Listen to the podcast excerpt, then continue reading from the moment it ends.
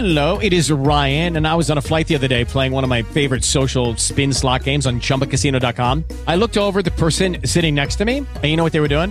They were also playing Chumba Casino. Coincidence? I think not. Everybody's loving having fun with it. Chumba Casino is home to hundreds of casino style games that you can play for free anytime, anywhere, even at 30,000 feet. So sign up now at chumbacasino.com to claim your free welcome bonus. That's chumbacasino.com and live the Chumba life. No purchase necessary. Group. Void were prohibited by law. See terms and conditions. 18 plus. Corpo senza l'anima è un'altra delle fiabe italiane raccolte da Italo Calvino. Adesso infatti eh, leggeremo un suo testo in cui spiega il metodo con il quale ha operato per eh, trovare, scovare queste fiabe e poi trascriverle in italiano perché magari gliel'hanno raccontate in dialetto, per esempio. Ecco, il caso più emblematico è quello di una donna eh, da cui lui ha sentito queste storie o altre e che ricorda con, mol- con molta riconoscenza.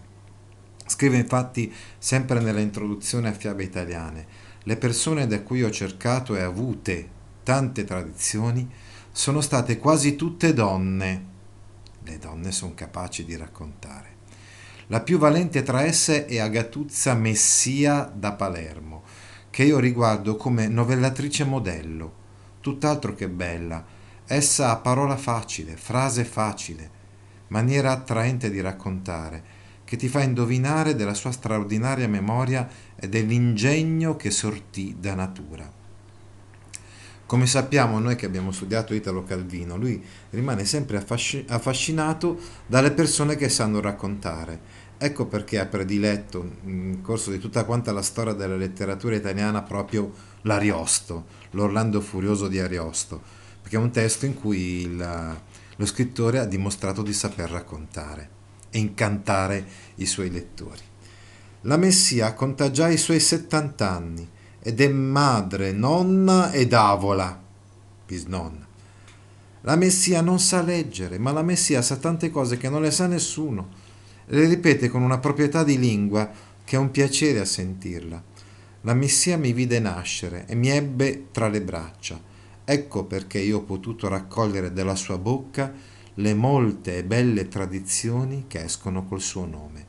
E allora leggiamola, o meglio, riassumiamola, una delle fiabe italiane raccontate da Italo Calvino nel suo volume Fiabe italiane del 1956. Ecco, è la storia di Joanin. Joanin è un ragazzino che vuole scoprire il mondo, ma la madre non glielo permette e gli dà una prova. Eh, e abbiamo visto, insomma, spesso eh, sono presenti, come diceva Prop, le prove no? nelle fiabe.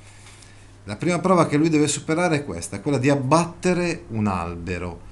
Sal- e lui riesce a farlo saltandoci sopra a piedi uniti alla maniera di un uh, Bruce Lee, diciamo, uh, uh, fantastico. Ecco. E quindi finalmente lui riesce, ha l'autorizzazione dalla madre a vedere il mondo. Ora figlio mio, puoi andare dove vuoi. Giovanni la salutò e si mise in marcia Dopo giorni e giorni di cammino arrivò a una città. Il re di quella città aveva un cavallo che si chiamava Rondello, che nessuno era capace di cavalcare. Tutti quelli che ci provavano nel primo momento pareva che ci riuscissero, poi li buttava tutti giù. Giovannin stette un po' lì a vedere e si accorse che il cavallo si metteva a paura della sua ombra. Ecco l'intelligenza di Giovannin. Ecco, come abbiamo detto, il protagonista delle fiabe supera delle prove e dimostra delle doti che altri non hanno, ad esempio la capacità di osservazione. Joanin si accorge che questo cavallo in realtà eh, è imbizzarrito perché vede la sua ombra e ha paura della sua ombra, ma lui riesce a risolvere la situazione e quindi lo cavalca Tenendogli il muso contro il sole, il cavallo non può vedere la sua ombra, non si imbizzarrisce, lui riesce a domare Rondello e il re è molto riconoscente a, a Joanin. Da quel giorno il re prese Joanin a suo servizio, gli voleva tanto bene che gli altri servitori cominciarono a rodersi di invidia si misero a pensare come potevano sbarazzarsi di lui. Ecco, il re aveva una figlia. Questa figlia anni prima era stata rapita dal mago corpo senza l'anima. Nessuno ne sapeva più niente. I servitori andarono a dire al re che Joanin si era vantato pubblicamente ad andarla a liberare. Ecco, praticamente quella che inizia eh, come una sorta di vendetta da parte eh, dei servitori invidiosi di Joanin che vogliono che lui faccia una brutta fine, in sostanza, diventerà poi con l'andare del tempo la grande ultima prova che Joanin supererà e che gli permetterà di sposare eh, la figlia del re. Ma non anticipiamo eh, tutto. Anzi, eh, il re, eh, una volta che sa questa cosa da questi servitori invidiosi, dice a Joanin, o me la liberi, o mi liberi mia figlia dal mago, il tremendo mago, corpo senza l'anima, o ti faccio tagliare la testa. E questa, a questo punto Joanin parte alla ricerca di questo mago, mentre sta facendo questo però gli capita di eh, incontrare quattro animali che sono i seguenti. Un leone, un cane, un'aquila e una formica. Questi animali danno a Joanin dei doni che saranno doni preziosi, anche i doni. Sono elementi spesso ricorrenti nelle fiabe, come dice Prop, ma eh, diventeranno preziosi solo verso la parte finale della fiaba. Per il momento a noi sembrano delle cose quasi inutili, no? eh, per esempio, so, una penna delle miali, l'aquila eh, da una penna delle, delle, sue ali, il cane da uno dei suoi baffi, la, la formica da una delle sue cam, eh, gambine e tutte queste cose permetteranno a, uh, a Joannin di trasformarsi in, uh, per esempio, il, il leone uh, che da uno dei, dei, dei suoi artigli, no? Uh, e, e, lui così diventerà un leone, il cane da uno dei suoi baffi e lui diventerà il cane più veloce del mondo l'aquila una, delle sue, una penna delle sue ali e diventerà l'aquila più grande e forte del mondo. La formica, le sue gambine, diventerà una formichina così piccina piccina che non si potrà vederla neanche con la lente. Ecco, diciamo soprattutto quest'ultimo dono sembra inutile, in realtà sarà il dono decisivo. Infatti, Joanin arriva presso il mago corpo senza l'anima, che, come dice lo stesso nome, notate proprio così col trattino, è eh, una specie di simbolo insomma, del male, incarnazione del male e della bestialità e della mancanza di, di sentimento. Allora lui si accorge che effettivamente la figlia del re è imprigionata uh, sotto il baldacchino della, della, camera del mago corpo senza l'anima. Eh, allora lui si trasforma in formica, così il mago non può vederla. Poi si tosse la zampina di formica, la figlia del re si vide tutto a un tratto un bel giovane vicino e lui le disse: Non aver paura, sono venuto a liberarti. Bisogna che ti fai dire dal mago come si fa per ammazzarlo. E allora Giovannin, trasformato in formica, ascolta il mago cattivo, messo qui un'immagine di Gargamella, che si confida con la figlia del re e spiega proprio alla figlia del re che tanto è sicuro che, che lei non, non, può fare, non può fargli del male e comunque nessuno spiega come è possibile eh, ucciderlo. Eh, io sarò ucciso solamente se qualcuno mi romperà in testa un uovo, do, un uovo d'oro.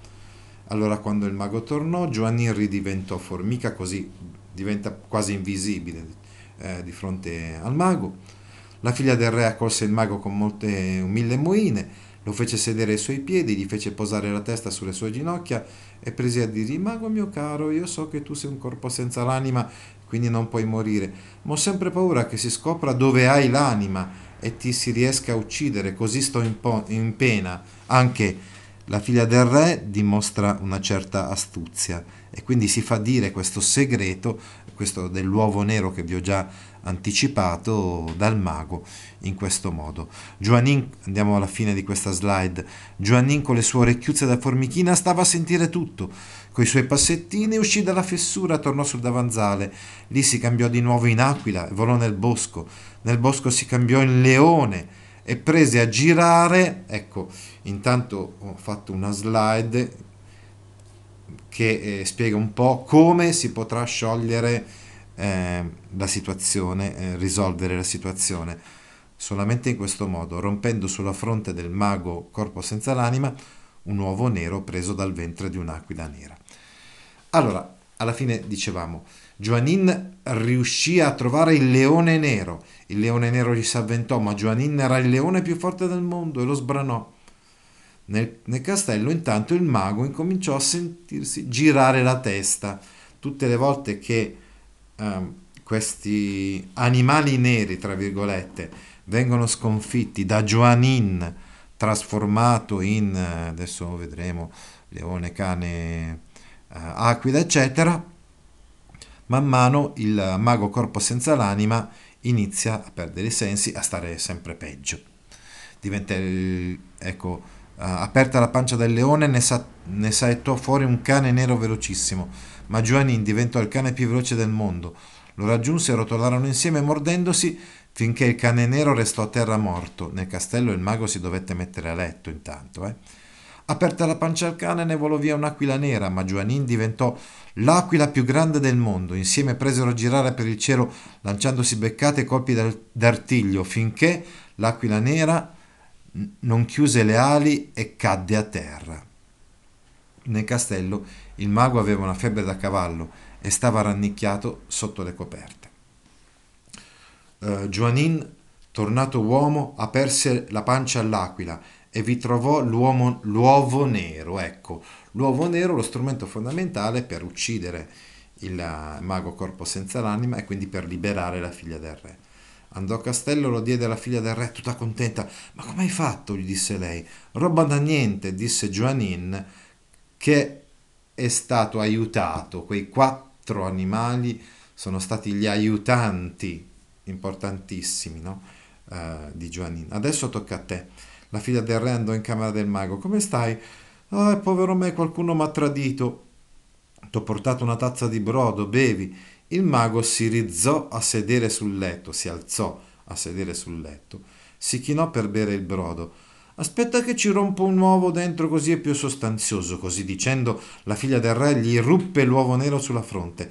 Il mago, corpo senza l'anima, restò lì morto sul colpo.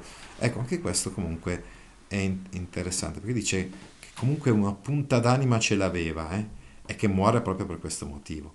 Joanin ricondusse dal re sua figlia tutti felici e contenti e il re gliela diede subito in sposa, come avviene insomma nelle fiabe, alla, fine delle fiabe, il sogno, il desiderio, lo, eh, il desiderio latente, nascosto in questo caso di Joanin si realizza e lui può sposare, come vi ho anticipato, la figlia di, del re e vissero tutti felici e contenti. Lucky Land Casino asking people what's the weirdest place you've gotten lucky? Lucky? In line at the deli, I guess? Aha, in my dentist's office. More than once, actually. Do I have to say? Yes, you do. In the car before my kids' PTA meeting. Really? Yes. Excuse me, what's the weirdest place you've gotten lucky? I never win and tell. Well, there you have it. You can get lucky anywhere playing at LuckyLandSlots.com. Play for free right now. Are you feeling lucky? No purchase necessary. Void where prohibited by law. 18 plus. Terms and conditions apply. See website for details.